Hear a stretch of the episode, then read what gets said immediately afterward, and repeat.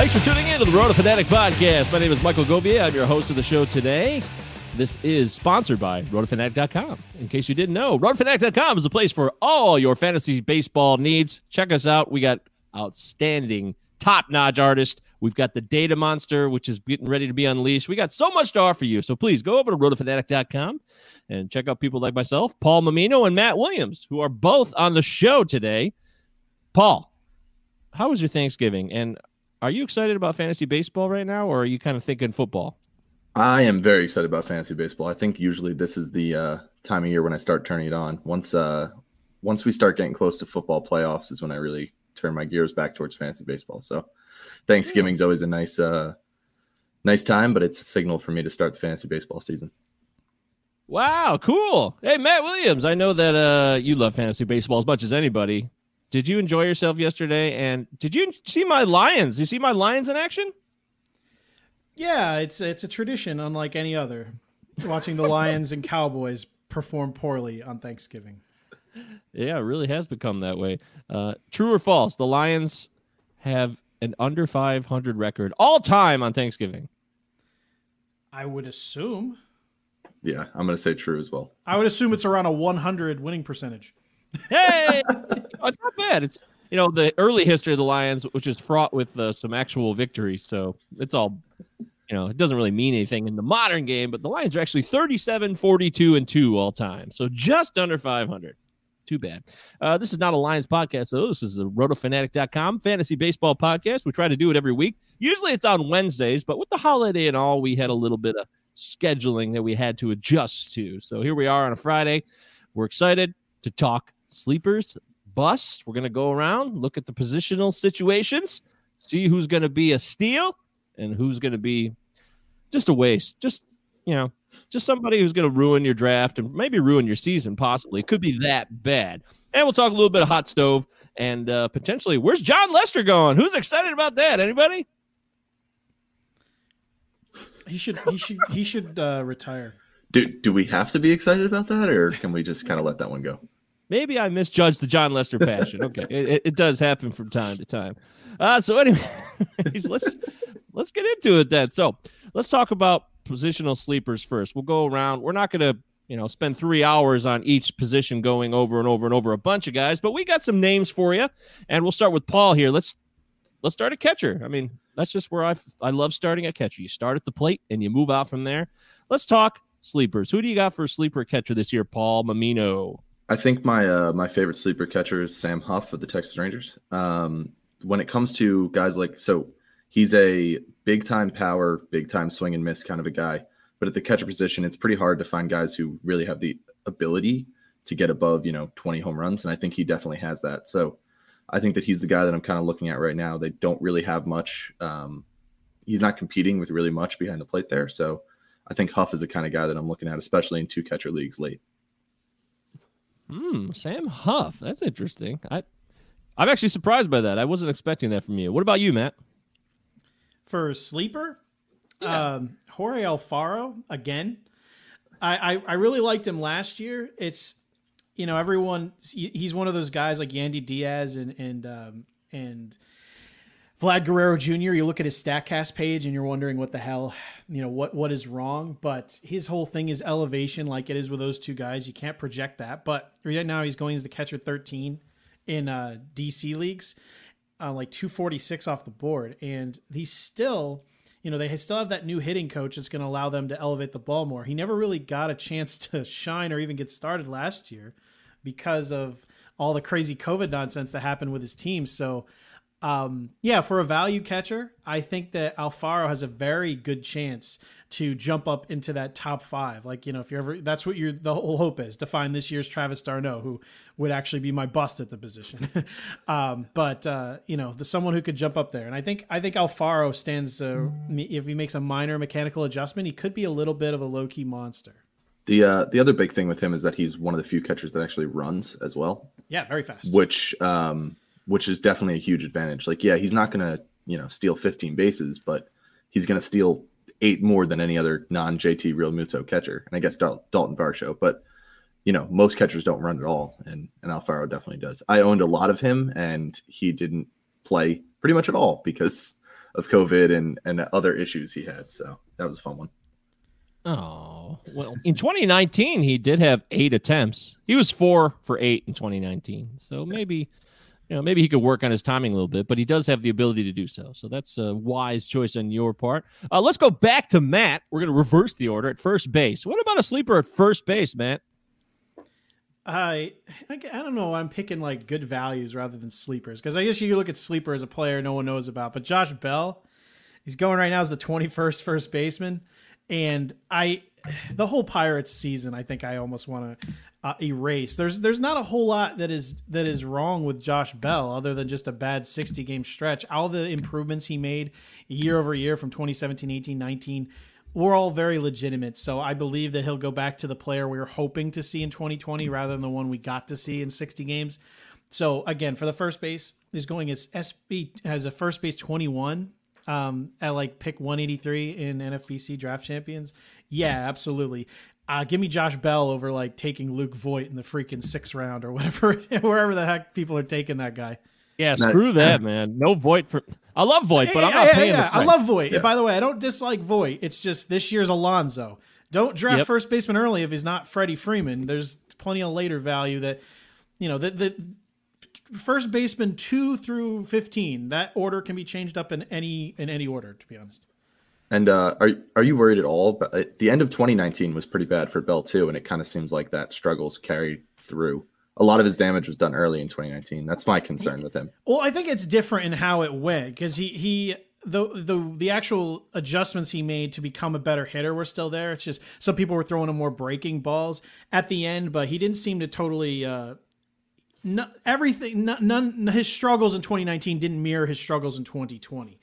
Um, so I think that at where he's going again pick like around pick 183 it's a it's a fine risk to take because if he was going earlier then yeah they, then i would care. But right now i think he's going around where there's nothing but profit there. And you can pair him with another late first baseman like a corner infielder even on your bench where you can try to move on because there's so many there's so much late value there anyway where i think he's a just a beautiful bet to try and take. A beautiful I, I bet little U2 for you guys there. How about that? Beautiful bet. Um, or some 311, beautiful disaster. People hate 311 though, so we shouldn't go there. Uh, Paul Mammino. Uh, Paul, do you know 311 is, by the way? Uh, no. you mean the band? You don't know yes. 311? I've heard of them, but I, I would not be able to tell you anything about them. Wow. That is fascinating to me. Okay, Paul, give me a first baseman to, who could be a sleeper. Yeah, so I, I mean, for me, um, there's a lot of caveats to this, but I think the guy that I'm looking at is Trey Mancini, who's going a little bit after Josh Bell. I, I mean, I think what Mancini did for a few years for the Orioles is pretty. It, it's gone under the radar because they've been so terrible. But he's been, you know, upper 20s to 30 home runs, hits for a decent average. The counting stats have been bad because the team was bad. The offense is getting a little bit better, and and obviously, if if he's healthy and, and all of his health concerns and it seems like he's been doing pretty well from from what the reports have been. If he can come back, I think he's a huge value at you know 23 uh, first baseman 23 or wherever he's going just after Josh Bell. Um, you know, I I think that he's a consistent guy who could easily put up you know a slightly discounted numbers of what Jose Abreu did this year. You know, he's not going to hit 350, but you know he's going to hit high twos and and hit for a good good amount of power and put up some counting stats. Although I would say the uh, big, I would say the big difference there would be not not that I'm shooting down. I love Trey Mancini. I'm rooting yeah. for him. Um, is the whole thing with Abreu is his value is in his RBI totals that aren't yes. necessarily within his control, and yes. unfortunately for Mancini, they're not even in, within his grasp. I think the uh, the Orioles offense is better than it was two years ago. Although they're just cutting 30 home run hitters off the team, so that actually should help uh, Mancini. That was gonna say that helps him. Get, yeah, get the empty get the empty RBI totals off the board. Yep, yep. yeah, that's a good point. Uh, what do you guys think about uh, Eric Hosmer? Is he too high? Is he not? He's not really a sleeper because he's probably too elevated. Actually, I think he's a good value. I think because of how well he adjusted to that new launch angle. Um, I think that he's actually surprisingly low. I'm not saying I'm targeting him, but I'm I'm quite shocked he's not going higher because I think his adjustments were real. I think he's going to perform better than his draft price is currently at. Yeah, he he's definitely going. You know, he's right around what Moustakas, Hosmer, Mountcastle, Rhys Hoskins, who's probably too high because of his injury concerns. Mm-hmm. Um, but I feel like it's just I'm not going to end up with Hosmer just because I like some other players in that same same grouping, and I don't really. I feel like if I'm not taking one of the high end first basemen, or I guess if I'm not taking Freddie Freeman, I'm waiting till you know later to take a first baseman. I got it, man. I can't believe Josh Bell is below ADP on a lot of these guys. I'm with you, Matt. Like 183 ADP, 20th in this first base rankings, according to the ADP for NFBC. Man, that is wild. That is yeah, wild. he definitely shouldn't be that low. I yeah. I don't think it's that you know his upside is as good as almost any of the guys. A lot of the guys going ahead of him. I would agree. Let's uh, go to second base, I guess. Uh, second base is a fun place. You know, reminds me of Lou Whitaker. I hope Lou Whitaker gets in the Hall of Fame someday. By the way, that's just a side note. As a local Detroiter, hey, sweet Lou, I'm thinking of you. The day after Thanksgiving. Shout out to Sweet Lou Whitaker. And of course, if you love Sweet Lou Whitaker, you can follow us on Twitter at roto underscore fanatic, where we will probably never be tweeting about Lou Whitaker. Just saying. Uh, Matt, what do you got for second base then? Second base sleeper. Uh, Luis Arraez. I'm going to do it every year. Mm. Uh, he's going right now as the SB like 35 or something crazy. Um, uh, going pick 345 in DC leagues. The whole thing with him, as it was last year when I was hyping him up, is is uh, where he's going to hit in the batting order. Towards the end of the year, they finally elevated him. As it stands right now, he he's going to be in the top third of that lineup as well because the whole thing is there's not much speed there. He's basically just like a, a, guy who with a high average, but he could win a batting title. That kind of average is is hard to find that late in drafts. If he's going to hit in the top third because he's a base machine, absolutely the run total would allow him to have two elite tools for fantasy, which I think would just make him one of the steals of the draft. You don't need the speed, you don't necessarily need the power if he's going to give you elite average and elite run totals. So this is something where I'd maybe would prefer to wait closer to the season. But if it's ever confirmed he's at the top, his value is going to obviously drop as he gets drafted higher. So right now, I think he's a good bet if you're drafting early to grab him because yeah, if he's gonna give you like a, a high 300 average and you know a 100 run upside, I think that that's just ridiculous for how late he's going because last year it was a guess that he could bat higher um, it was like more more likely he'd be at the bottom. But right now, it's looking more likely he'll be at the top. I love it. I was big on Urias coming into 2020. Didn't quite work out. I mean, it was a short season, and he got a late start with the wrist injury. But yeah, I'm with you. I'm I'm spying what you're seeing, and I like it. What about you, Paul? At the uh, second base angle, what do you got?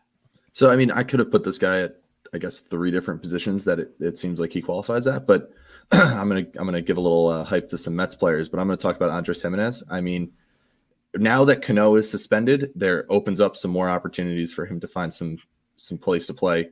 He may be part of a package for like a Lindor or something else, which I think will also give him a good chance to play. But I mean, the guy stole double digit bases last season in a pretty abbreviated point in time. He's very good defensively. He can hit for a decently high average, and he's going right now as the 20th second baseman off the board second base is a really thin position and it's really hard to find somebody who can run as well as he does and run as much as he does and and maybe the mm-hmm. Mets change that philosophy with uh you know a new GM or something like that but Luis Rojas let him run last year and I don't really see why they wouldn't let him run again so if he can find consistent playing time he's going to very very easily out uh out earn that 20th draft spot Hmm. All right. You're listening to the rotofanatic.com podcast. We do this every week. We talk about fantasy baseball. And right now we're talking about our sleepers. We got through catcher, first base, and second base. Now let's jump to third base. The hot corner. Nolan Arenado's in the news. You guys think he'll actually go to the Dodgers? Or is that a lot of hot air, by the way? I don't think he's going to end up there. I think they have the package to do it, but I don't think that they're going to trade him to the Dodgers. I don't I don't understand interdivision trades of that magnitude. Why would you want Arenado sticking it to you for the rest of your life? It's yeah. I mean, I know there's a difference between the Dodgers unloading Matt Kemp to the Padres, um, which again still surprised me back when it happened just because interdivision. But I mean, this is a totally different level of asking for it. So yeah, I wouldn't do that. I completely agree. The, these never happen. These, in, yeah. Why? Why would they want to face Nolan Arenado? 18 times a year. It just sounds awful. No, thank you. Uh, Matt, who you got at third base? Uh, th- it, it, apparently, a lot of my picks are based on narratives uh, and and value. And you bring up Nolan Arenado. My bet is that he doesn't go to L.A. And if he doesn't go to L.A. and Justin Turner does leave, which a lot of teams seem to be interested in, I love Edwin Rios, who has no value if they make any of these moves. But currently going as the uh, third base 35, going at pick 354 you don't have to totally believe in what he showed you because he's probably not the player extrapolated out that everyone is hoping it'd be. But in that Dodger lineup, if he ends up ga- grabbing a spot, it's ridiculous the kind of value you'd be grabbing right now. So if he imagine if he were to just announce that he was the third baseman, don't even dig into the player itself. Like, don't even bother with Fangraphs or Statcast. If he was just announced as the third baseman of the Dodgers, where would his ADP go? Uh, and I think there's actually a decent chance that happens. So for right now, um, I love Edwin Rios as a sleeper because he's a good value if you're drafting early. But again, this is entirely dependent on whether or not he's playing. Um, so yeah, I think he's a, a fantastic sleeper. But you know, if you're drafting early, it's only in like a you know a deep format or where someone you you know he would be a backup option for you at the moment. But yeah, Edwin Rios, he's the guy who I think whose value could skyrocket the most. Yep, I agree with that one. I uh, joined a dynasty league pre 2020 with a bunch of other analysts and some randos. And I got Edwin Rios very late, and he actually gave me production in 2020 that was useful at times. So if if he could just get the access opportunity, I'm with you all the way. Again, I completely agree with Matt. Not that I don't agree with you, Paul. Matt's just kind of on my wavelength right now. So what do you got at third base? Come on my wavelength, Paul. Well, first first of all, I think one of the things that's positive with Rios too is that the Dodgers have shown a willingness to kind of they don't really care about your pedigree like you know they they don't really care that Max Muncy was cut by a bunch of different teams. Justin Turner, if they, if you're good, they're going to find a way for you to play. So I think Rios has enough talent to find his way into that lineup for sure. Um, for me, I guess it's going to be a little bit less on the the upside side of things, but I think that Kyle Seager is going far later than he should be going. He is the 30 what is he? Hold on. 29th third baseman being taken right now. And yeah, he hit 240, but he hit almost 10 home, he hit nine home runs, five stolen bases last year. I think that he's a guy who could easily, you know, find himself in a in a 2010, 25-10 kind of thing in a full season. And the Mariners are on the up and up. I think that offense is going to be good next year if they start calling up some of those big prospects. And he should still be a veteran presence in the middle of that lineup that I don't think there's any real anyone pushing him at third base. So I think that he's a pretty good uh, sleeper pick, and it might not have the the heights of finding your top five third baseman, but you can definitely find yourself with a with a viable starting third baseman. Hmm. Okay. This is good. You guys, got, I like that pick. I can get on board with that.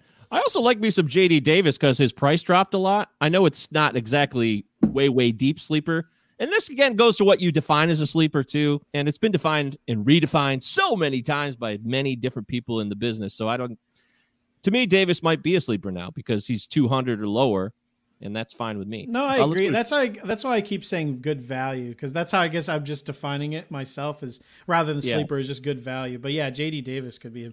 I mean, if you watched him, he he's he's kind of the same player he was, but it was 60 games. He ran into a lot of bad luck. I mean, you watched him. He actually he literally hit two home runs that the ref the umpires didn't call home runs.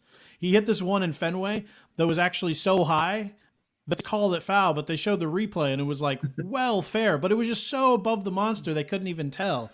Uh, but yep. yeah, JD Davis seems like a very solid uh, pick to bounce back because the playing time seems like a little more safe this year than last year. Even either he's staying with the Mets and playing a lot more, or he's being traded and playing more.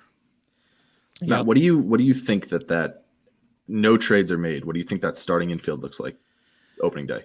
I would assume opening day you're looking at uh, uh, this is assuming there's a DH, right? Yeah. Yeah. Let's go with Dom, that. Dom at first. Uh, Pete would be DHing. Yep. Uh, Dom Smith at first. Second base would be Jeff McNeil. Uh, shortstop would be Giménez. Third base would be JD Davis. So you don't think Rosario plays? You think he bench? No, no, no. I think Rosario. Um, they're going to move him around. He'll play plenty, um, mm-hmm. but they already said that they're going to be putting him in the outfield. They'll, they'll be moving him around a lot. Okay. So yeah, I don't think he's starting. that makes sense. Oh boy. Okay. Paul, let's go back to you. Shortstop SS. What do you got? I am uh I am finally going to take a stab at either a guy that has literal zero value at the end of the season or is a star, and I'm going to say hold on, hold on, hold on, hold on, hold on, hold on, hold on. Hold on. I think uh, no, never mind. I think I, we have the same guy. Go ahead. Well, I, we might not because I'm going pretty deep. I'm going to say Willi Castro. Oh, I'm going deeper than you, but I love Willi yeah. Castro. Oh, dear God. Okay, you're going deeper. I know I have a guy who actually has more of a chance of zero value. okay, that's that's impressive. But um, I mean, Castro came up. He ran a ton. He hit for a lot of power. He hits the ball pretty hard. They kind of moved him everywhere. The Tigers absolutely stink and have absolutely no one else to play at the majority of the positions that he's eligible at. I think they played him in the outfield a little bit. He played some short. He played some third base, second base probably. They, they'll move him everywhere, and I think that he's a guy that if he gets consistent run and he shows that this his batted ball ability is actually legit, I think he could be one of the better um, late round sleepers and has just absolutely insane upside. The uh, one of the things that I one of the models that I built, which kind of tries to factor in a guy's ability, quality of contact, had him as about a top you know 15 hitter last season based on just the small sample that he had. So I think that, you know, when you're looking at sleepers at a position as deep at shortstop, you're going to want to take a stab at these guys and just kind of hope for the best. Mm. Man, I'll no, tell you what. You're you're a Tigers fan, Mike. What do you think of Willi? Ca- I love Willi Castro. I'm very excited. I, I want to be honest though. I want to just come clean and say that the Tigers are such a bummer to me though. I didn't even catch most of it. I was so busy looking at the national landscape this year I really did not focus in on my Tigers because they just sucked the life out of me. And it's really sad. And I'm admitting this on the air, live and in person. So for me to honestly say I know any more than what Paul just described about Mr. Castro would be a mm-hmm. flat out lie. And I believe in being a genuine, authentic article. That's a shame because it is a shame. He got screwed in the uh, uh, the I think the American League voting landscape. Not that I think he should have won, but I feel like he wasn't discussed enough which I know people are like, oh, you got screwed. He wasn't in the top three. Who cares if you were in the top three? If you didn't win, who cares? you yeah. lost. You all lost. But it's just a shame not as many people talked about him. And I, I yeah, I think uh, where he's going, he's a fantastic value. Uh, the guy that I'm going to bring up has, I think, a much higher ceiling and an uh, literally a floor of, of actual zero uh, if this team is smart, he will not even be in the major leagues. One of the best shortstop uh, prospects in all of baseball, Jose Garcia. Oh, uh, I knew it! I knew was it. A, was an A ball, and they decided to bring him up in the weird 2020 season where everyone was brought up. Yeah. Right now, if you talk to any beat writer, he's their shortstop. I mean, they're going to play him. Apparently, I would assume they shouldn't I would assume that they would end up signing anyone, you know, go get Didi or, or, you know, put him at short like they should. But as it stands now, he's going as the shortstop 45, going around pick 500 of a guy that's currently projected to start for the Cincinnati Reds in that ballpark. It's going to be ugly. He's going to strike out a ton. It's going to probably be brutal. But as of right now, if I was drafting early, in a deep league, especially like a draft champions, I sure as hell would try to grab Jose Garcia around pick 500 if you have a chance to be the starting shortstop for the Reds. Now, I think this could be brutal, a really brutal. So, if you want a more realistic sleeper pick, how about I said Luis Arraez earlier? How about Luis Urias on the Brewers? He didn't look too great after coming back from uh, his injury. Uh, overall numbers, he batted 239 with no home runs, two steals, but his plate discipline was fantastic. Actually, semi elite. The league average, like swinging strike rate, 7.3. He was at 7.4. Contact rate over 80%, almost 82. League average is 75, and he had a above average O swing as well. So I think that he's someone who could come in uh, in a team that is obviously going to need his services every single day. And he would be, uh, I think, a really good sleeper if you were looking for a more realistic target from me. Yeah, I I, uh, I like him a lot, and I think that you know guys that are coming off of the injury that he had tend to struggle offensively um, until it becomes fully healed. He had a, a hamate injury, right, or a you know wrist injury of some sort, yeah. which really saps power and just saps your ability to hit. So I think if he can get consistent at bats, I like Urias a lot. Yeah, I mean he has. I mean I don't want to say what I'd expect, but I mean he if he if he ended the season 275, 20 and 10, that wouldn't shock me. And for where you're grabbing them, that's pretty great. Yeah. Yeah, Jose Garcia though, man, you are really you just connected with me. I loved him. I had him for about a week stretch in one point in like August, and I really was excited because he can get on base, steal, hit for power. I know that's raw, raw, raw, but if they go with him, I love that, and the value would be tremendous. tremendous I'm, bet, I'm betting against myself. He shouldn't make the. He shouldn't be in the lineup and Right. he should struggle if he is. But he's talented enough where if they're going to give him a shot, you know, you can afford to take a chance that late for sure. Yeah, I mean you're you're investing pretty much nothing in him, and if he's Yeah. Yeah. bad, you cut him. He's not your starter, so he's probably not killing you. He's only going to be you're only going to get him in your lineup if he's good. So Yeah, you Right. can't you can't find upside like that that late. You can't. no. You're playing the penny slots. It's great, man. Might as well go for it and see if you get a big winner. All right, let's head out to the outfield. You're listening to the RotoFanatic.com podcast. We're here every week. We talk about fantasy baseball from all sorts of angles. And of course, you can check out our website too. We got uh some good stuff coming. We're on the brink. I know we keep teasing this data monster. It's on the brink of being out soon. So stay tuned. It's going to be awesome. It's going to change the way you look at fantasy baseball or at least help you improve and maybe win some leagues at the very, very minimum. Let's go to left field. Uh, let's go back to Matt. What do you got in left field? Or what? I do we, did- let's just do an definitely did not- outfielder. Yeah. Yeah, I definitely did doing- not split this into fielders.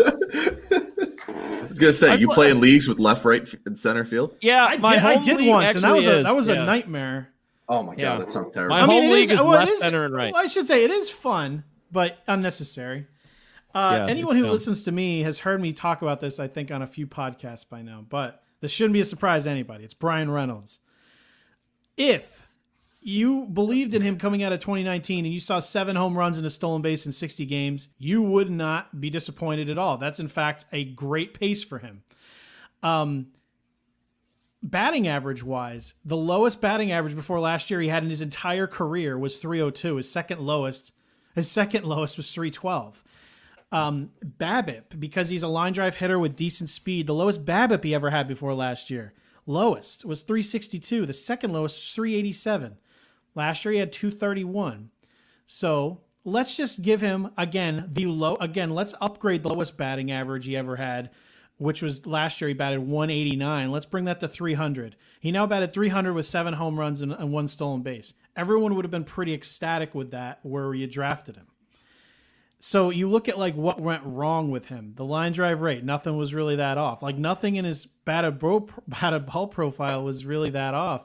And then you look at plate discipline between 2019 and 2020, swinging strike rate 11.5 and 11.6, identical. O swing 31.1, 31.3, identical. Contact 75.9, 75.1, identical. He's the same exact player who just had a shitty run of games. So he again, you can't you can't expect the world of him. Like when you drafted him last year, you were expecting modest power, a little bit of speed, and a decent batting average. And I think he's exactly that again. So yeah, Bryan Reynolds right now he's going as pick post pick three hundred. Yeah, you know, power, speed, batting average, fantastic. Especially love to do the death by a thousand paper cuts approach. He slides in perfectly, gives you a little bit of everything, doesn't kill you anywhere. And I will probably universally own Bryan Reynolds everywhere. Okay. Bryan Reynolds comes up every week on this show. I love it. Thank you, Matt. I, I love mean, Bryan no, but Reynolds. it's, he's an anomaly. It's like he did poor. If there was ever a reason to lazily point to BABIP and be like, "That was bad luck," it's Bryan Reynolds because everything else looks good.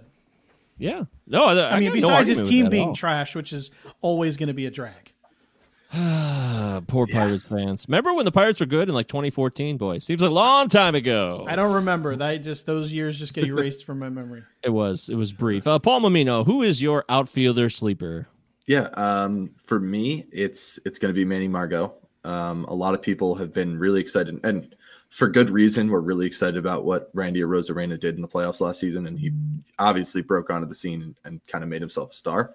And Margot really kind of showed me a little bit of something that made me very excited about him. I mean, the guy he hit uh, I think three or four home runs over their their postseason run, which was more than he hit all of last season. He hit one home run last season.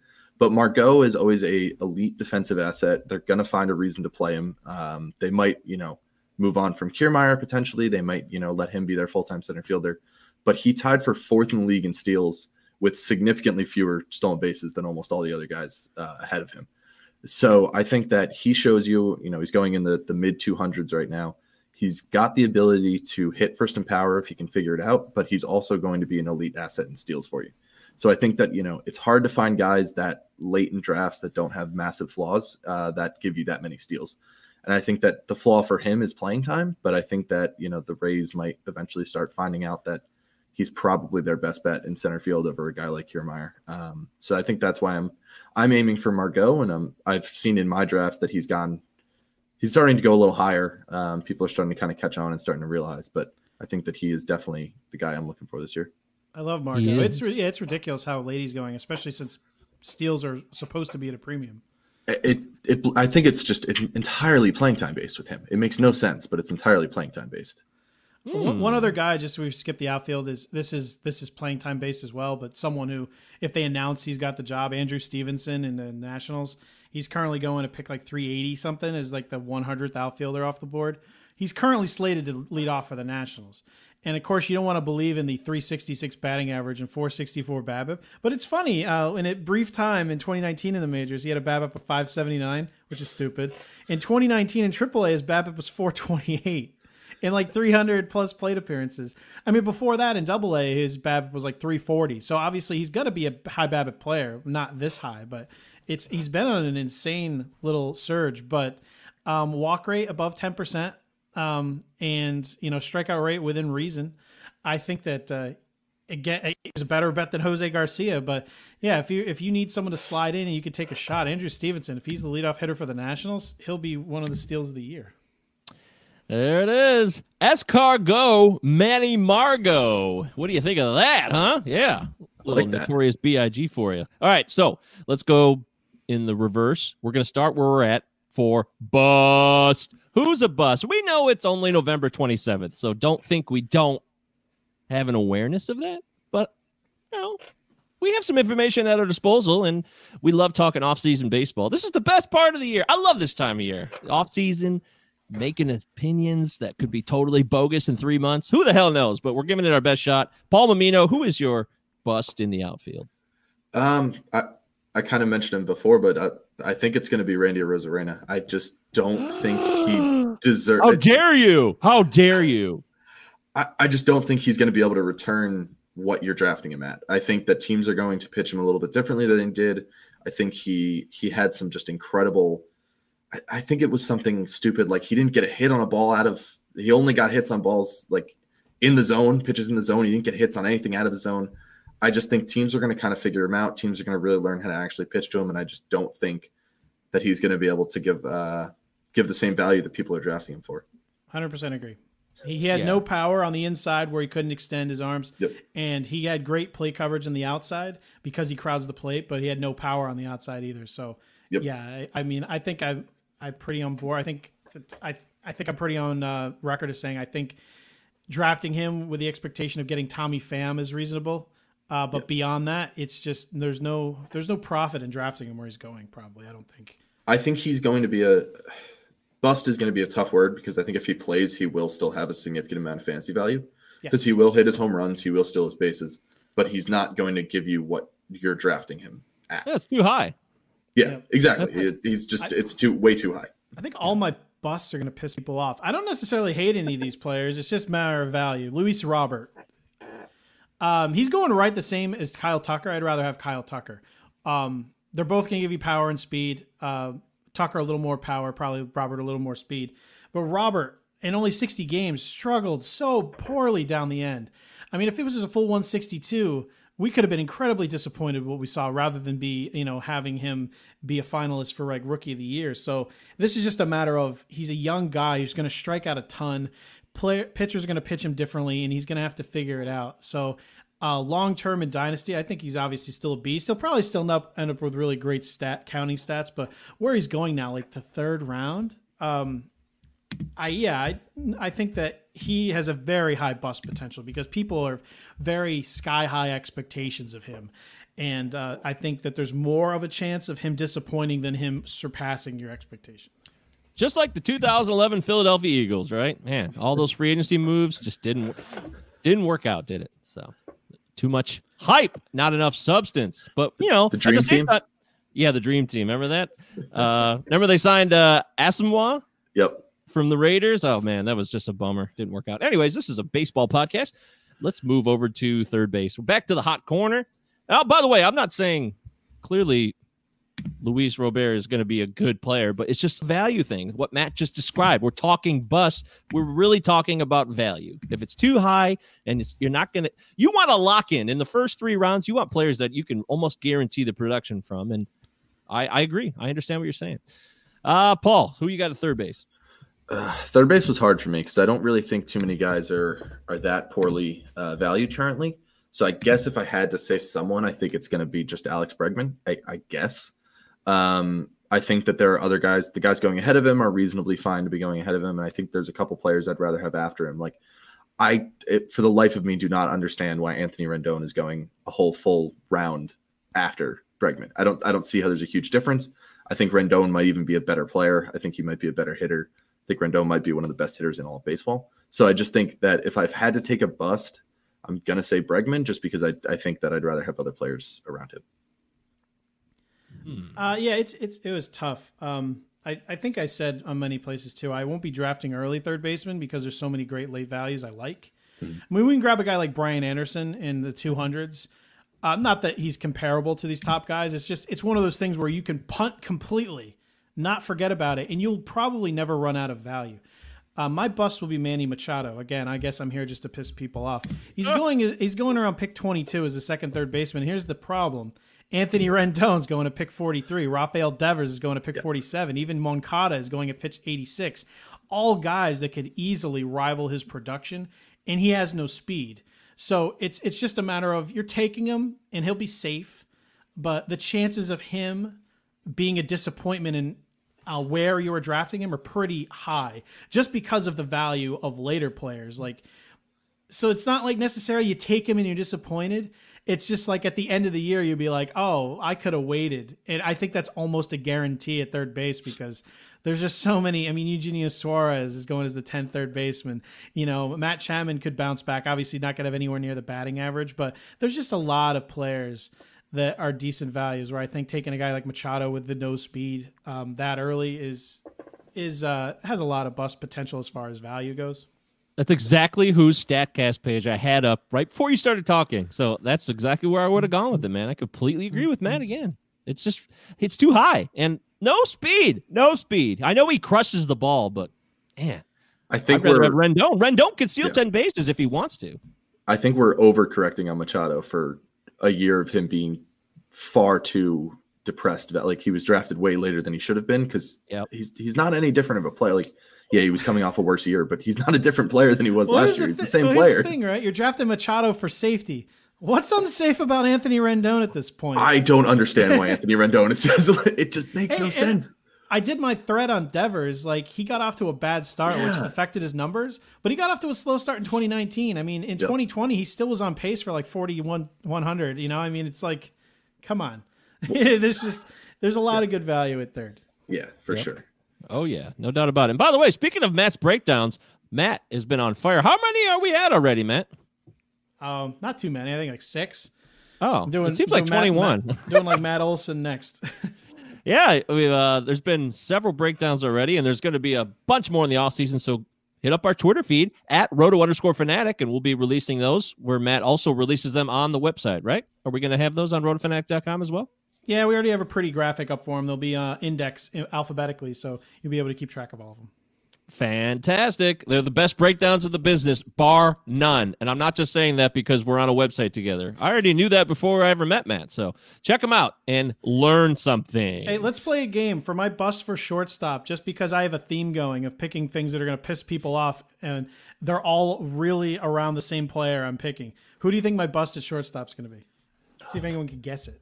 Let me take a guess here. Mm, um, I'm gonna say uh, Lindor. Bichette. Oh my god, I love Bichette. Uh, no, my uh, my my bust is Corey Seager. Hey, that's my oh, bust too. That was my second guess. And that's I love a- Corey Seager. I pumped him up probably more than anyone last year, but literally same. Re- I don't have to get into it. Same reason as Machado. It, not a yeah. not a ton of speed still has an injury history, which I'm not necessarily worried about. But he's just uh, he's just going too goddamn early because yep. there's probably more of a chance of him to disappoint than than to exceed his draft value. What what does he do better than Xander Bogaerts? And what he does worse than Xander mm. Bogaerts is he doesn't run. So wh- why is Bogaerts? I know it's not a huge difference, but I why would it? Why would you take Seager over Bogaerts?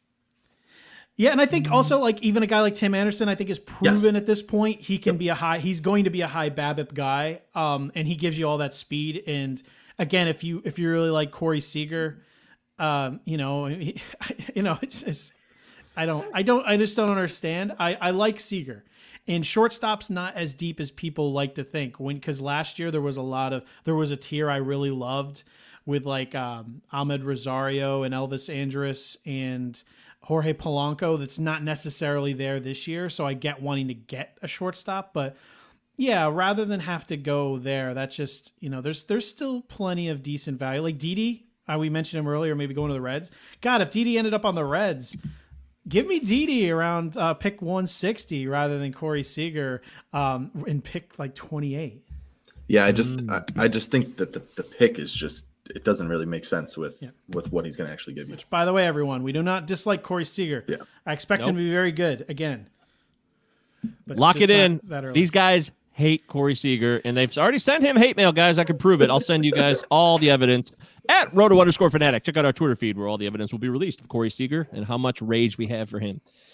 Uh, that was sarcasm, folks. If you listen to Matt over the last year, he loves Corey Seager, and I can verify that. I've been on several podcasts where he says that. So we both, you guys both agree that shortstop Corey Seager's too high. So let's go to second base then. And then there was who? Matthew. Uh, it's uh, for I don't know my fourth year in a row. It's Whit Merrifield. uh, his his sprint speed continues to go down. His batted ball skills continue to go down. I was proven wrong. I was long la- last year, no matter what, because of obvious results. But still, 60 game sample size.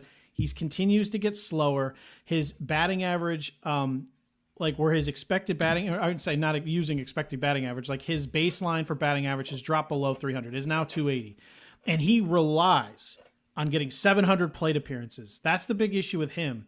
If you take him, you probably be happy enough. He's one of the more dependable guys in baseball. He relies on comp, you know, and compiling stats. The problem is he's now over, you know, over 30. He's getting slower. If the speed goes away, he really is worthless going as the third second baseman, 40th overall. Um, but if he if he bounces anywhere, if he loses any batted ball, more batted ball skill, if he gets a little slower, if he gets dinged up even once, again, he's older, he needs 700 plate appearances in order, order to be valuable. You look at his overall numbers, you're like, oh, those counting stats look good. Not really if you look at how many plate appearances he has compared to other people. So, again, I think he will be fine, probably. But, you know, with, with all of the people, Ketel Marte going 86, you know, Jeff McNeil going to 103. Um, there's no way I'm, I'm taking Whit Merrifield as a third second baseman, a 40th overall when there's just so many trap doors beneath this guy that could ruin his value. Remember when Whit Merrifield hit that home run early in this uh, past season? I remember yeah. you saying it was like a 166 expected batting average Yeah, yeah. There's um, there, there's he really pushes the limit of minimum exit velocity uh, and launch angle for home runs. So when you look at like bar- you know barrels or you know that's kind of like Castellanos. I said Castellanos should be in the Hall of Fame for um, pushing the limit of barrel percentage, like minimum launch angle and minimum exit velocity to count as a barrel, because he leads the league in barrels that are caught by an outfielder year after year. Whit Merrifield isn't that, but I'm just saying Whit Merrifield's a magician in terms of getting the ball out at like 30 miles an hour exit velocity. It's it's ridiculous what this guy is able to do. No, it's so true. I was actually watching that. That was against the Tigers, believe it or not, at Comerica. That was early on in the season where we thought we had a chance. The Tigers right, gave Paul. up a home run. I never would have guessed that. Yeah, I know. It's shocking that uh, Mike Fulmer would get torched. It's shocking. Tim, I know. I think Tim Anderson just hit another one. Oh man, come on! Darn it! Didn't yeah, he hit remember, like? Didn't he hit like six or seven in one series? Yeah, he had like was, four leadoff home runs yes. in the series. It yes. was that uh yeah, it was either the one at home or the Mize debut. Remember Casey? It was both. He, he, I think yeah. he got Mize. I think he got Skubal. It was he got yeah, he got everybody. Tough stretch. It was got good. Tyler, Tyler Alexander at least once. And obviously least... he def- and he, he obviously definitely got uh, what's this, who's the whipping boy in Detroit now? Everyone. Oh, what's his name? I can't think of it. The closer, Jimenez. No, no, no, no. The starter. Uh, everyone. He was like a big oh, sleeper Jordan, last Jordan, year. Jordan. No, I don't know. No, damn. Why can't I think of his name? Uh, Boyd. Yeah. Oh, Matthew Boyd. Boyd. Yeah. I think Boyd gave up a served up a couple to Anderson. I wanted to see how long that would take because that is how fall far Matt Boyd has fallen. That's really yeah. sad. That is sad. Okay, let's go. Uh, where are we now? Paul, second base. Oh, yeah. Um, for me, and it's kind of I don't. Second base was another hard one for me because I think that a lot of the guys are relatively fairly ranked, but I think I'm just not willing to take DJ LeMahieu where he's going. Um, I think that the the positional eligibility is nice and everything, and if he goes back to New York, maybe and like for sure, maybe this is a different story because I think you've said it uh, on Twitter a few times, Matt. He was perfectly geared for that park. Which New a, York? Ooh. Yankee Stadium. But uh, wow. he's a right-handed hitter with a lot of opposite field fly ball power, and he's really been able to build up his value because of that. But I think with a position like second base that is thinner, but I don't think it's as thin as people think it is. I think that when you get later down in the draft, you have better chances of hitting a top five guy mm. with the the low on the lower end of your draft cost. And I think that I typically don't want to draft a second baseman early. I don't think that there's a lot of benefits taking LeMahieu or Albies or one of those guys up top. And I think you can kind of try to hit your chances on a Ketel Marte or a Keston Hiura coming back, or you can even go later and with McNeil and Giménez and other guys that we've mentioned and try to, you know, pop a top five guy. How about Jose Altuve? No, I do not want anything to do with Jose Altuve. Me Flat either. I was just curious. Okay, fine. All right, let's go right back to you, Paul. First base. Um, but uh, at first baseman, I mean, we can I can say Voit because his cost is what Pete Alonso's was last year. It was bad. I could say Jose Abreu because I think his cost has been pushed up a little bit. You know, his his value is entirely on massive RBI totals, which he's consistently done year in and year out. But I don't think that he's going to be the same. You know, he's not going to be what he was last year, and you know, be an MVP candidate again next year. So I think that you know, over the course of a full season, he comes back down to earth a little bit, and I just don't think I'm taking Abreu at that cost. No argument here, Paul. What about you, Matt? Uh, I think I alluded to it earlier. I am going the uh, the obvious route, Luke Voit. It's just stupid. I mean, he was a good value last year, and he's a horrible value this year.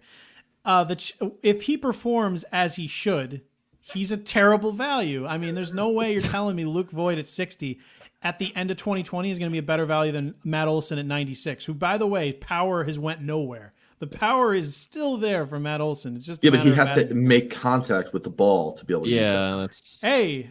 Good point. If if you have nothing but home runs and no singles in fantasy baseball, that is sometimes okay. That but is still, very true. I mean, you get, I mean, there's just so many guys later. I mean, uh, honestly, if we see a full season of Eric Hosmer with the way he was hitting, not that I'd bank on this, 30 but homers. If we saw, if we, yeah, I mean, let's just even take a little bit of it away. But if the changes he made were real ish and he has a reasonably healthy season, he's going to be a much better value than Luke Voit.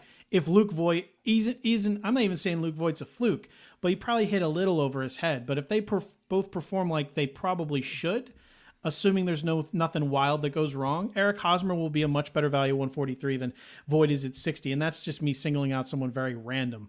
Um, yeah. So and he could steal you 10 bases theoretically.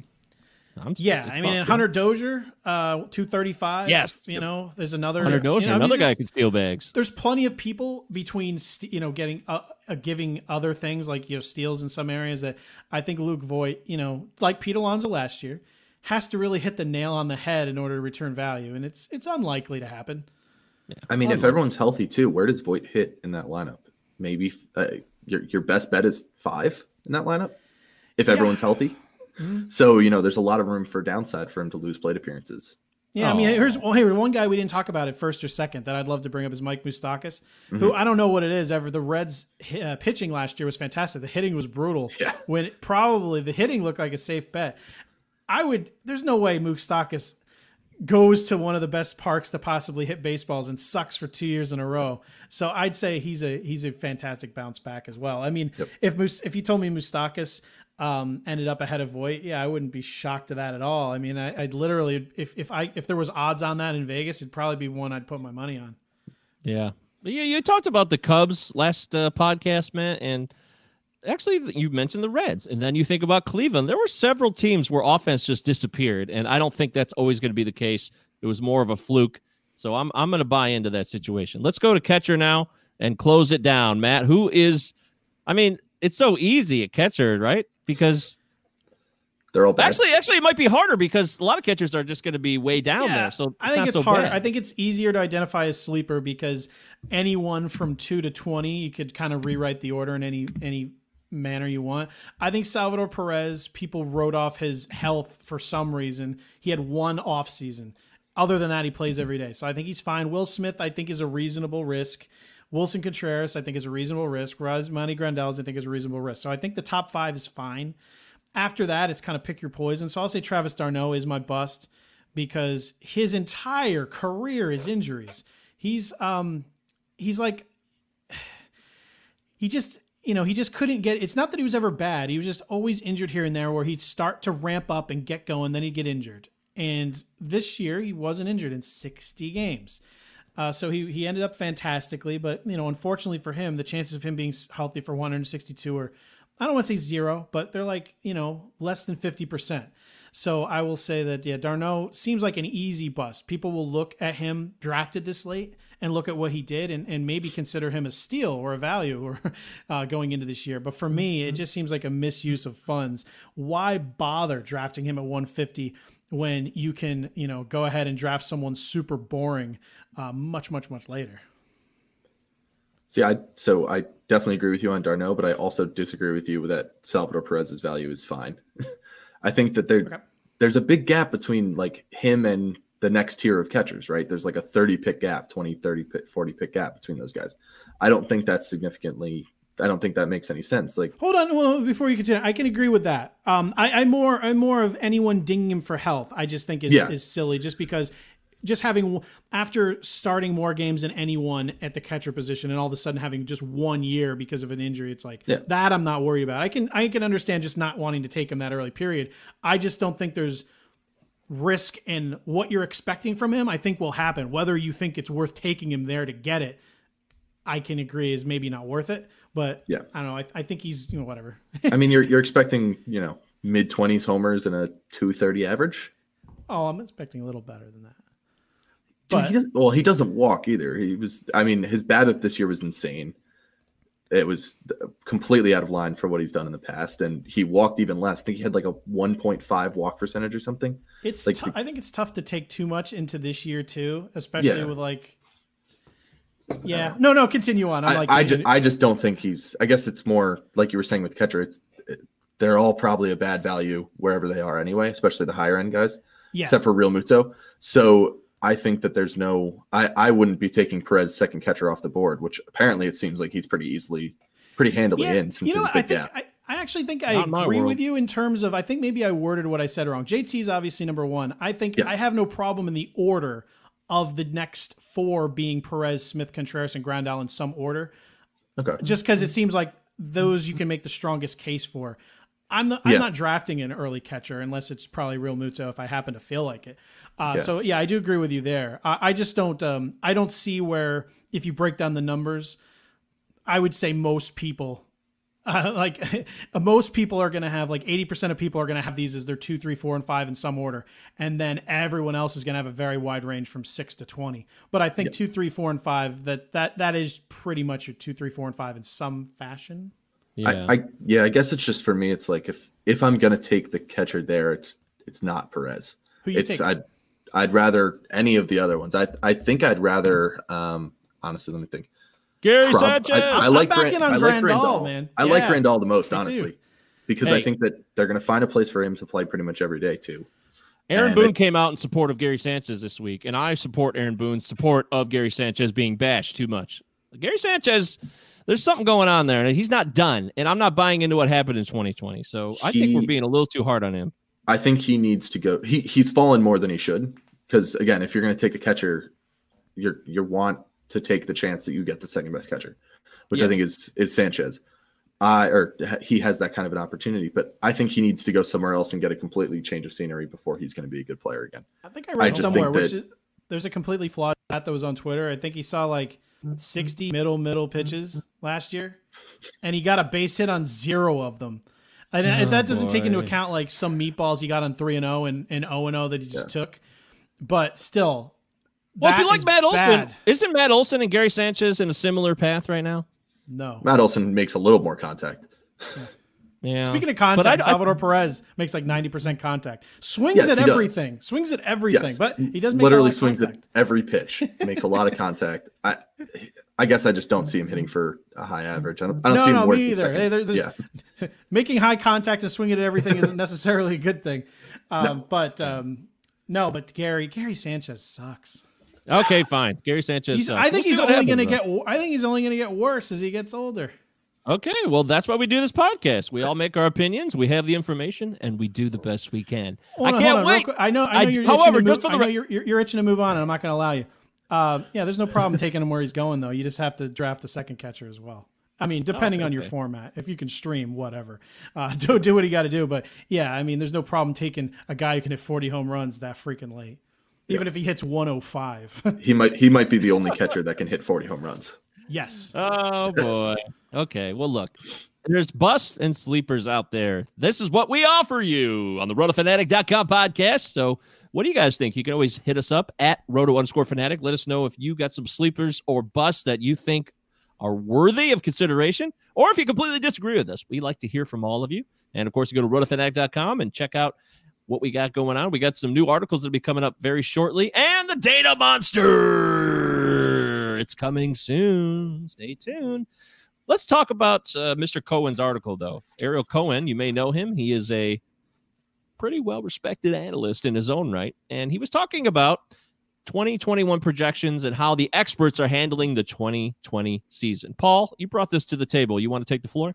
Yeah, I mean, I think it's been a it's a conversation that a lot of people have been having, and, how much we're supposed to weight the different, uh, you know, what happened last season versus what happened in seasons prior.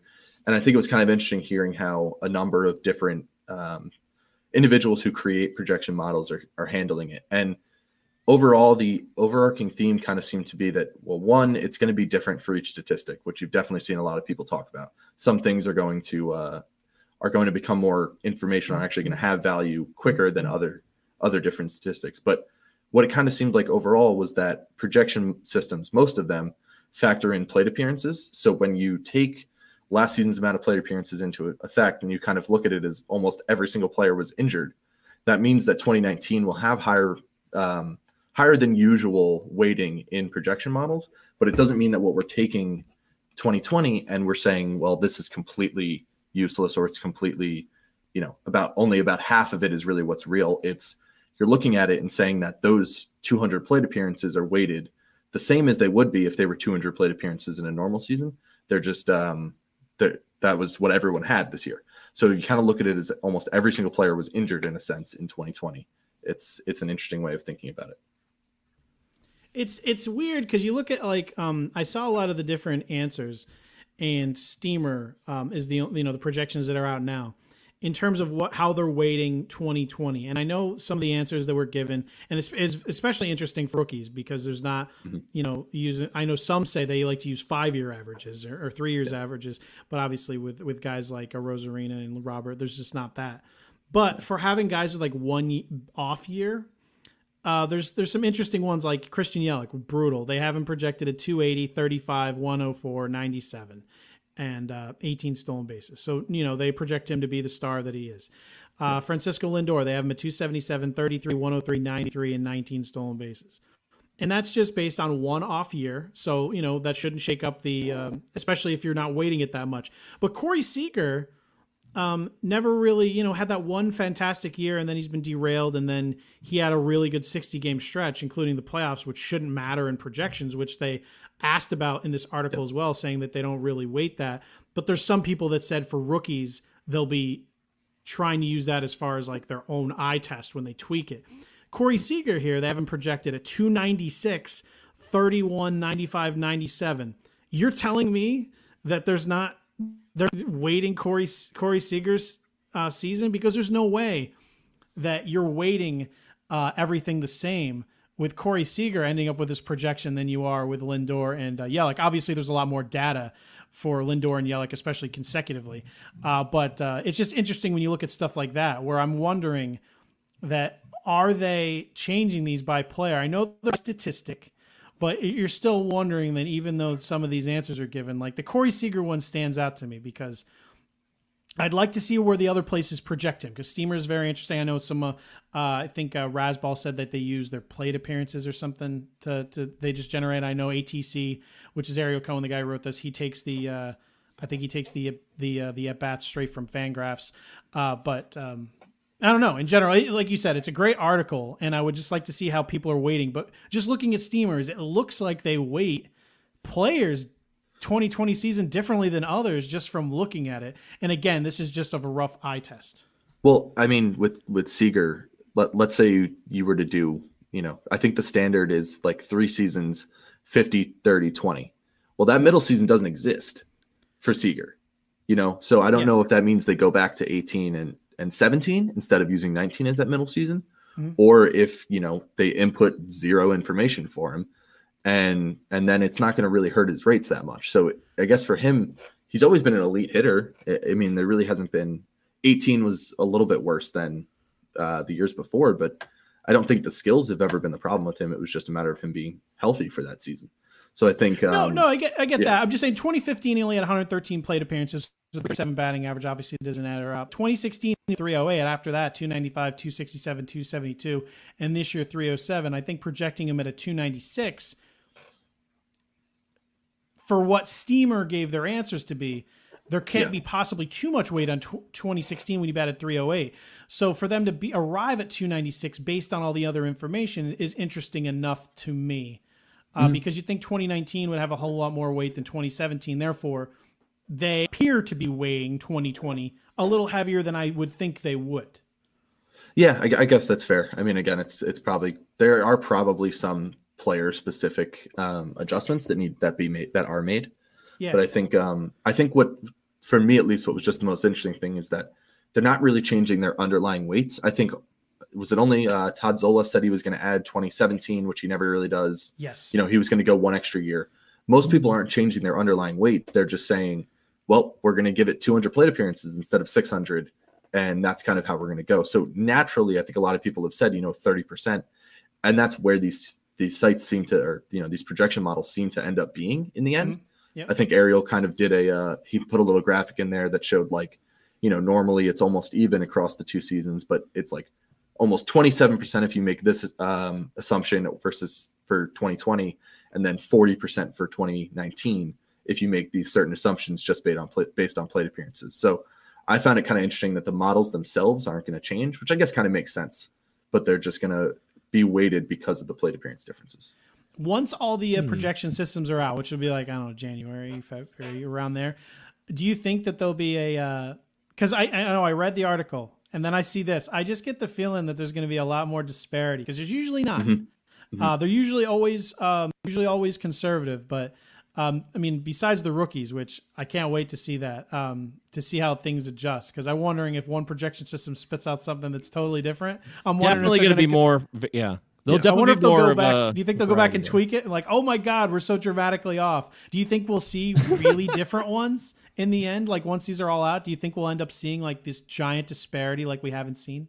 With because I know they, they gave yes. they gave simple answers, but by the time they finalize and tweak, I think that there'll be some differences in the answers that were given and the you know, what ends up happening because I think they'll end up looking at some numbers you know that may not add up because that's always something that interests me with projections too because you know the math's going to spit out something that sometimes is crazy and I think Ariel um I think he was talking to PitchCon about this, uh, the thing they do over pitchers list, and he was talking about sometimes you know you spit out something like, all right, well this isn't right, therefore there must be something, or he'll just adjust one player, but it's usually rookies or someone coming off injury where yeah. he'll have to adjust individuals. But yeah, just coming off this season, I'm just I'm interested to see the fact. Um, maybe Ariel can ask them all again if there was any mm-hmm. tweaks they had to end up making. But again, this is all speculation and me just like having fun with the article. But yeah, it'll be interesting to see how they end up handling this, and it's definitely a, a good one to read through, especially if you're doing your own projections. Well, one of yeah, for sure. One of his uh his big points too is that the accuracy of projections is entirely a who can best predict playing time uh mm-hmm. thing, which is 100% true. I think that's where we're going to see some of the biggest disparities is we're going to see especially on the pitching side of things, the number of innings. I think that's where we're going to see really wide ranges because you'll take a guy who I think Matt uh, not Matt Barnes, um, Corbin Burnes is the the poster child this year of how many innings are they going to let him throw next year and you might have some people that his projections are going to look widely different because one might have 100 innings, one might have 180, and I could really not. I wouldn't be surprised by something along those lines. Hmm. Okay, that's it. You know, that's really interesting. I I can't wait. I think with the rookies and prospects, there's going to be a lot more chaos, man. I think that's the particular area where you'll see goofiness. But maybe it will get more crazy. I think a lot of people were kind of holding their cards close to the chest in this article because they didn't yeah. want to give it away either. So easy, easy on trying to take too much away from this. But this is what people are focusing on. For me, it's one of the key aspects of this entire offseason is how are we making projections for this weird ass season and what are the experts saying? And I, I definitely want to know, and I can't wait. Now, our own Carm Majorano and Paul and ourselves here with the data monster and the things we're doing here, we're going to have some of our own. So, you know, Carm's brought all of his stuff over to Roto Fanatic. We're really excited about that. So we'll see what Carm has to say. I don't, whip out a wrench and uh, beat a dead horse for one second. Uh, Steamer, uh, do you remember what did they say? I, I, I just we just talked about the same thing. Do you remember what they said about their 2020? Um, how they were weighing it specifically? I think they just said that uh, weren't they one of the ones that said they weren't really going to change that? It was just the number of plate appearances. Yeah, the well, here's another very interesting player for me. 2016 batting average 294, 2017 309, 2018 297, 2019 315, and then in 200 plate appearances 253.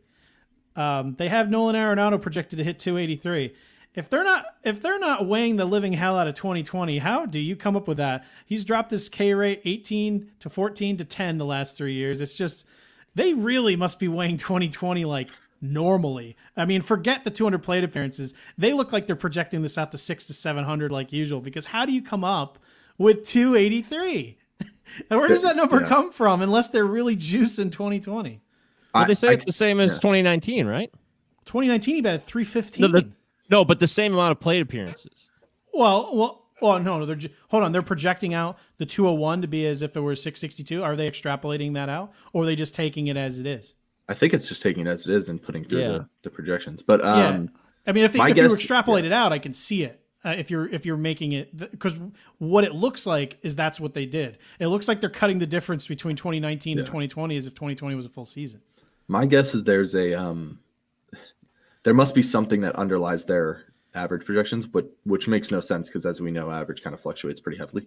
Yes. Um, there there must be something that stabilizes or becomes useful very quickly. Stabilize is probably the wrong word. That that would explain why we're seeing Seager and Arenado. But yes, I that there's definitely something odd about that. I agree. Especially on base percentage, uh, 373, 374, 379, and then 303 in 200 yeah. plate appearances. Now they have him down to 350. It's like I'm curious what their uh, their yearly preseason projections on him are because they might just be conservative in general on. Yeah, that actually occurred to me. Now I'm going to a guy like Arenado, but the Seager one doesn't make as much sense then. All right, you talk amongst yourself. I'm going to try to find this. All right, hey, uh, I got to tell you this. We appreciate you guys listening. This is the RotoFanatic.com podcast. Me, Paul Mammino, and Matt Williams. Uh, we're always available. We try to come out with a new episode every Wednesday if everything goes according to plan. And of course, the hot, you know, not much going on with the hot stove. I mean, Charlie Morton signed. Is there anything you want to say about that, Paul? Anything hot stovey on your mind, or I mean, there's not a lot of action. Morton signing, you know, kind of justifies where he's going. He's probably a little bit cheaper than um, than he should be if we knew he was going to play. There was a lot of risk that, you know, Morton was just going to retire because he talked about it before last season that it was going to be his last one. And then once the Rays kind of didn't keep him around, he thought maybe he could just, you know, ride off into the sunset. But now he's going to be back and hopefully the, the playoff uh, velocity bump he saw carries back over. But I think he's definitely valuable with that Braves offense putting him up. Uh, Boy, I, I have a lot of concerns about Charlie Morton. I hope it works out for him because I really do like the Braves. They're a fun team. Uh, no offense to Matt, Mets fan, probably doesn't like the Braves, uh, but I do enjoy watching people strive like Charlie Morton. He's always been a good dude, and he's had this, you know, this late career renaissance thing, which I always love guys like that. So I'm rooting for him to maybe have one more magical year. But I got to tell you, I don't feel confident in at all, at all. I really don't. But we'll see uh, I don't have anything to base that on other than my fear of him not wanting to play and maybe going for the money. He's 37 years old. There's a few things in there that make me concerned. So, well, then yeah. he turn he's turned down more money in order to just like he could have gotten more money than this if he was willing to move, right? So yeah. I think I think there's more important yeah. things at play here than money. Like I'm willing to bet the reason that they didn't pick up his option were that he only had one place to go. I think he let Yeah. him know I'm going here in Atlanta. He wasn't going down to Miami. Yeah. Uh, if he was willing to go to New York, I'm sure the Yankees would have been more than willing to pay over 15 million for him. Hundred percent. Okay, fair enough. Good point. Good point. All right. No, uh, he should have. He should have went to Toronto. All those games are being played in Tampa Bay. Woo! Yeah, the Tampa Bay Raptors, man. I can't wait. All right, that's uh anything else, guys? Anything else on your mind before we get the hell out of here? I'm good. Matt, did you find what you were looking for in Arenado? no, I did not with Arenado. But you know, no, he didn't but find what he's occur- looking for. that occurred to me. Uh, what you were saying though about maybe they're just overly, um, yeah, like conservative. Like said, Conservative, they're- yeah. they're always conservative. But it's just a, it's a it's an interesting thing because projecting last year is literally the most interesting thing we can currently talk about. So Yeah. I'm gonna I'm gonna DM them. Hey, what's up with Seager and Arenado compared to Yelich? Well, how come someone's 2020 matters and another person's doesn't? Because how can S- Yelich 2020 not make his 2021 look crappier if Yep. Arenado's drags his so badly? Yeah, I'm with you. All right, I got you. Okay, I fine. need, I need to know, Steamer. I'm coming to ask you. All right. Well, hey, that's it. This is a RotoFanatic.com podcast. Thanks for listening. I am Michael Govier, your host. You can catch me on Twitter at MJGovier if you prefer it. Of course, our Twitter handle for RotoFanatic.com at Roto underscore Fanatic. Paul, tell people where they can find you and what's going on. Yeah, you can find me at Paul Palomino Fantasy on Twitter. Um, I'm working uh, on some stuff that we're hopefully going to be able to release soon with the Data Monster and a few other projects that I've been working on. So look out for that in Can't- the future. Yeah, I'm really excited about it. I really am. What about you, Matt? Uh, just constantly working on the the player breakdowns at the moment. Just going through trying to figure out uh, what the heck to do with the uh, with the projection systems now. Now that I have that, now I have a Yeah. project in mind in my head that I want to do. Uh, we didn't discuss any pitchers in this episode. We don't hate pitchers, anybody. We swear. Uh, follow me on Twitter at Matt Williams, M E T T W I 77 I A M S. Follow Roto Fanatic, Roto underscore Fanatic. Yeah, I was thinking next week we do some pitcher talk. And of course, don't forget the Turn 2 pod, which is also available on this feed every Tuesday. What did you and Dave talk about this past Tuesday? All outfielders. We went on for like two hours just talking about the early ADP for outfielders. We literally talked about everybody. Someone asked us the most interesting question, which was unfair. What was our favorite values that we were completely comfortable with in the outfield after pick 450? Wow. How can you be comfortable with a pick after 450? We did answer it as best as we could. But yeah, Oh we, my we to, to give everyone an idea, we talked about every outfielder on that show. Jeez. It's an That sounds like oxymoron. I'm sorry. that just doesn't make any sense. But hey, uh, Dave is a guy, you know, actually, you and Dave are guys that we really believe in your choices. So I can actually see some validity in that. I do. I see that. All right. Uh, we'll be back next week. Uh, and I think we'll talk more about pitchers. Maybe we'll do sleepers and busts for starters and relievers. Who knows? We'll let you know. Stay tuned at roto underscore fanatic, rotofanatic.com. I'm Michael Govier for Paul Mammino and Matt Williams. We'll talk to you next week.